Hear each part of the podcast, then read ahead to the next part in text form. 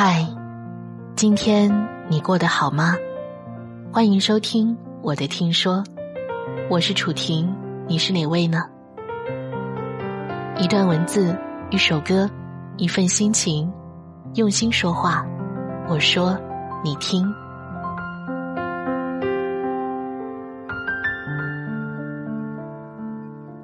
今天为你分享子晨的文章，四段情史，两次婚姻，我没嫁给他，却穿着他做的嫁衣。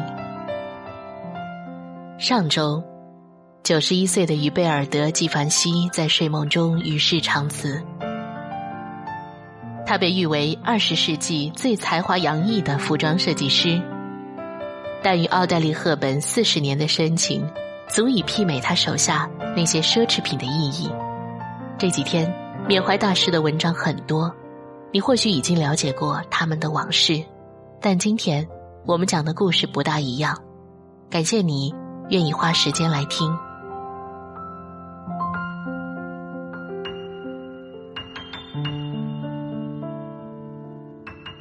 赫本一生受过多次婚恋挫折，却依然相信爱情。二十几岁时，赫本爱上了富家子弟卡车制造商詹姆斯·汉森，已经决定结婚。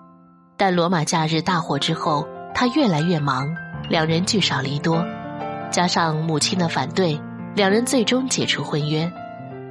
赫本的第一任丈夫是男演员梅尔费勒，同在一个行业的夫妻，难免被拿出来比较。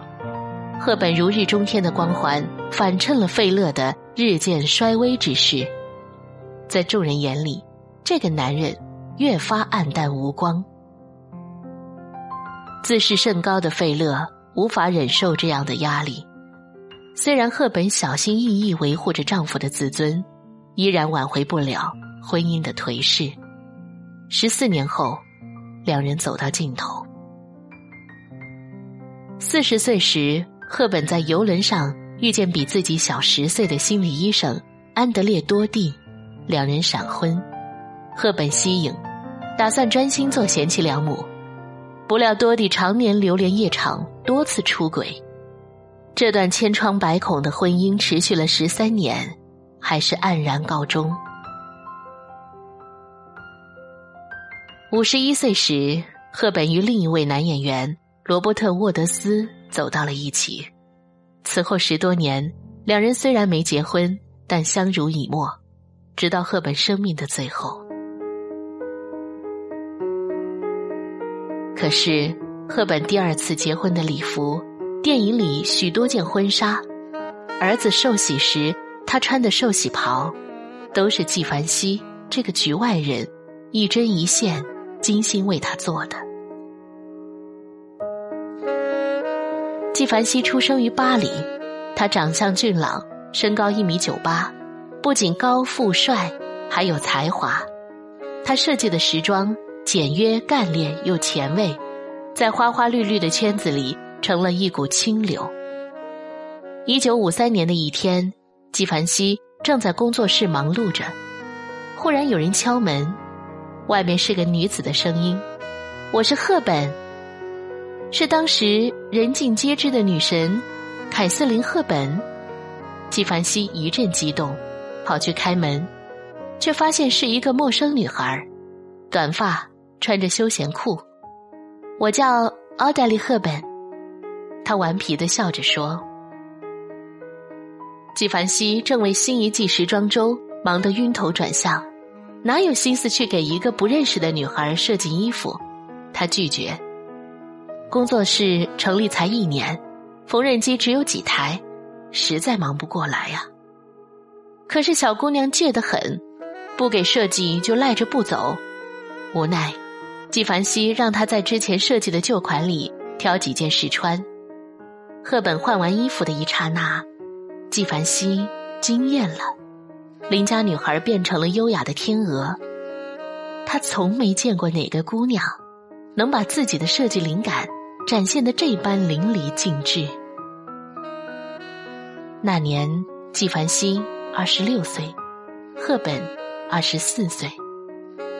赫本穿着纪梵希设计的三件戏服，演了电影《龙凤配》，随之而来的是一个大惊喜：这部电影斩获奥斯卡最佳服装奖。其中一件肩带上缀有两只蝴蝶的小黑裙，以及后来蒂凡尼早餐里那件更简约的小黑裙，不断被全世界大小品牌翻版。从那之后，赫本穿的戏服百分之八十由纪梵希设计。他俩的互相表白，温情有趣。纪梵希说：“赫本就算只披一个装土豆的口袋。”也能显出高雅的气质。赫本说：“穿着你设计的衣服，觉得好像有人在保护我。”偶尔，赫本不得不穿其他品牌的衣服，会提前给纪梵希打电话：“千万不要生我的气，好吗？”一九五三年初时，到一九九三年，赫本离世，两人相伴了四十年。纪梵希还为赫本特制了一款专属香水，禁忌，只给他一个人用。赫本用了三年，决定投放市场免费代言，将所有收入回报给纪梵希。同样，赫本一生也只用过这一款香水。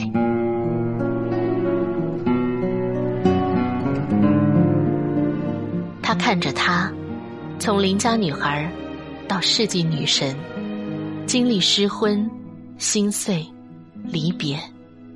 他看着她，从小设计师到行业巅峰，走过浮沉、毁誉、荣光。迟暮之年，赫本身患癌症，纪梵希用私人飞机将她送到瑞士，满满一飞机都是他最喜欢的鲜花。赫本落泪，只有他始终记得我的喜好。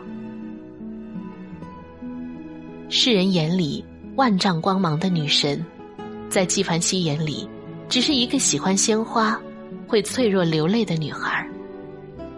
一九九三年，赫本去世，纪梵希为她抬棺，陪她走完最后一程。赫本去世两年后。纪梵希也宣布退休。我的心，我的笔，我的设计，都是跟着他走的。他一直保存着为赫本试衣服的人形假模特。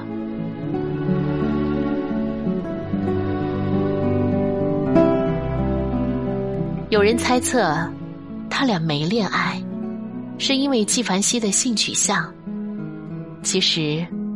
纪梵希是有女伴的，名叫于贝尔·塔凡，关系十分低调，不为众人所知。纪梵希说：“我们之间有着比婚姻更长久的爱。”赫本更坦率：“有些人是我深深爱过的，纪梵希是最正直的一个。”我不是流言，不能猜测你疯狂的游戏需要谁准许？别人怎么说，我都不介意。我爱不爱你，日久见人心。世纪，摘一片苦心。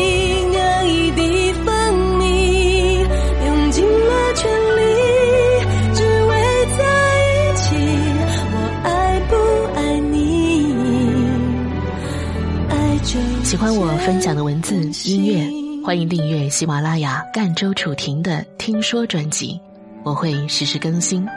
感谢你的聆听和陪伴。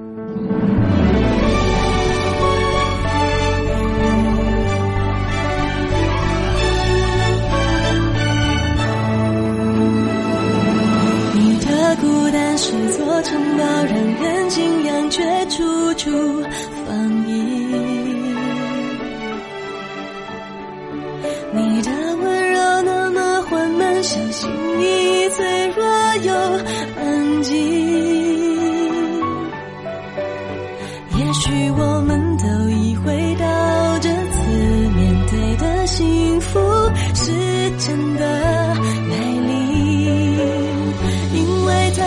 所以才有